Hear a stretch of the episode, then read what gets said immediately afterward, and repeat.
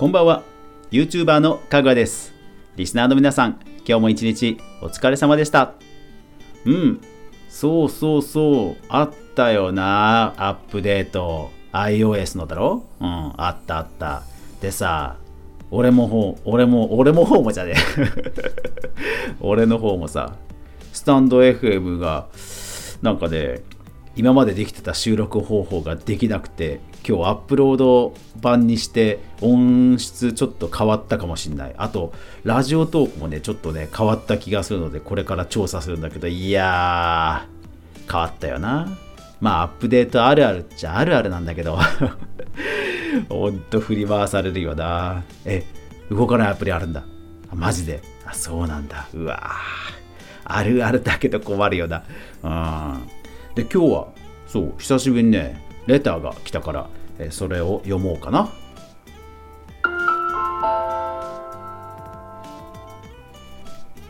かぐわ飯。この番組は YouTuber であるかぐわが YouTube 周りの話題やニュース動画制作の裏話をゆるりとお話しするラジオ番組です。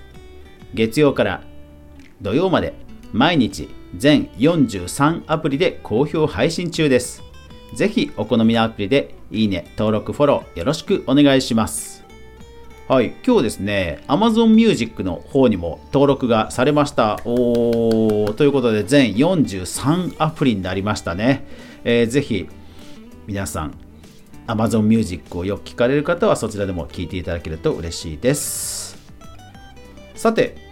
レターの方をいただきました。えー私のラジオ、毎回の放送の中、えー概要欄にね、えレター、匿名で送れるレターの URL が書いてありますので、ぜひそちらの方アクセスしてお気軽に意見、コメント、皆さんお待ちしております。ラジオネーム、ゆうさん。こんばんは。いつもかぐわさんのラジオを聞きながら寝させてもらってます。あありがたいですね。そうそう、おやすみなさいってね、そういう方に向けて、いつも心を込めて言ってます。ありがとうございます。さて、質問なのですが、かぐわさんはどうやらブログも運営されていますが、ただでさえ継続するのが難しい、そしてブログネタが尽きて挫折しやすいブログを今まで継続して運営できたのでしょうか実は僕もブログを運営運営しているので、ぜひともお聞きしたいですと。はい、ゆうさんありがとうございます。うーん、ブログの継続ね。あの今はね、ほんと難しいと思いますね。うん。だって、ね、今までだ、例えば2010年代だったら、ブログに書いてたネネタが普通にもうツイートで流れてくるわけじゃないですか。えかもうそれ書く、そのネタもう書けねえとか思っちゃいますよね。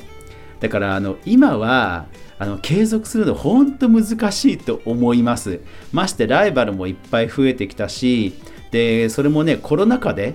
もうブログを始めようって人もやっぱり増えてきたし、本当に今はね競争過多なのでそういう意味ではもう僕が始めた頃とは比べ物にならないくらい難しいです。のでその状況下で続いている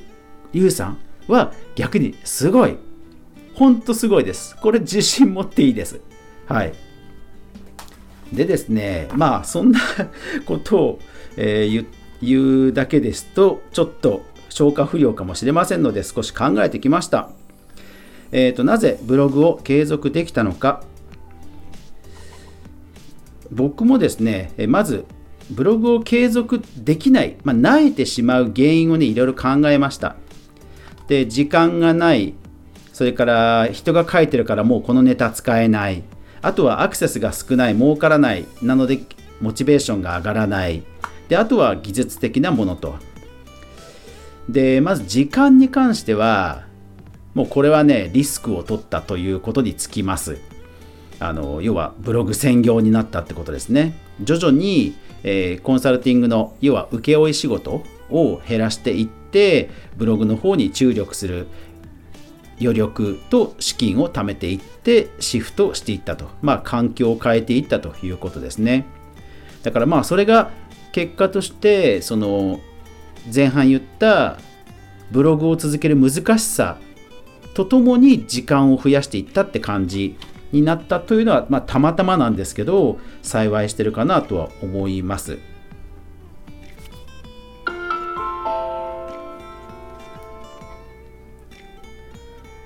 であと人が書いてるからとかネタがないとかっていうそのネタとかモチベーションの部分については僕は実はあの週3回にしたこともあります。今は週5要は平日毎日更新を頑張っています。ただモチベーションが下がったりあと請負仕事が忙しくて週3で、えー、にしたこともありました。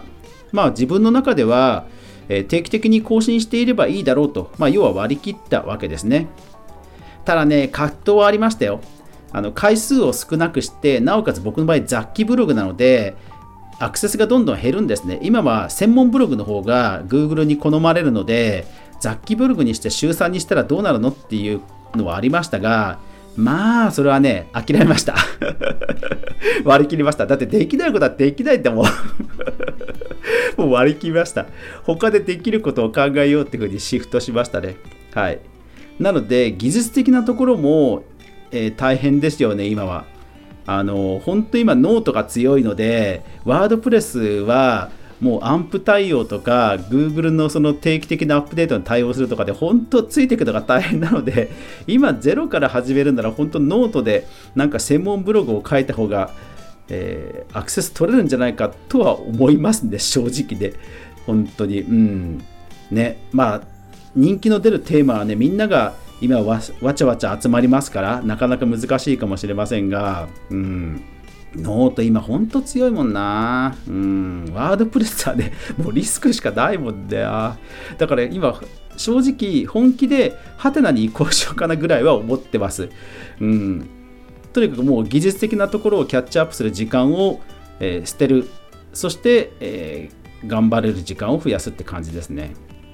でまあ続けるっていうことに関して言えばあの要はインプットがなければアウトプットできないのでインプットの時間を捻出できていないと多分続けられないと思います。でただ何をそもそもインプットするんだっていう時にねほら SNS とかばっかり見ちゃうと本当にいろんな人がいろんなことをもう発信しているので本当にネタなくなるんですよね。うん。だからまあなるべく興味があるものを追求するようにはしています。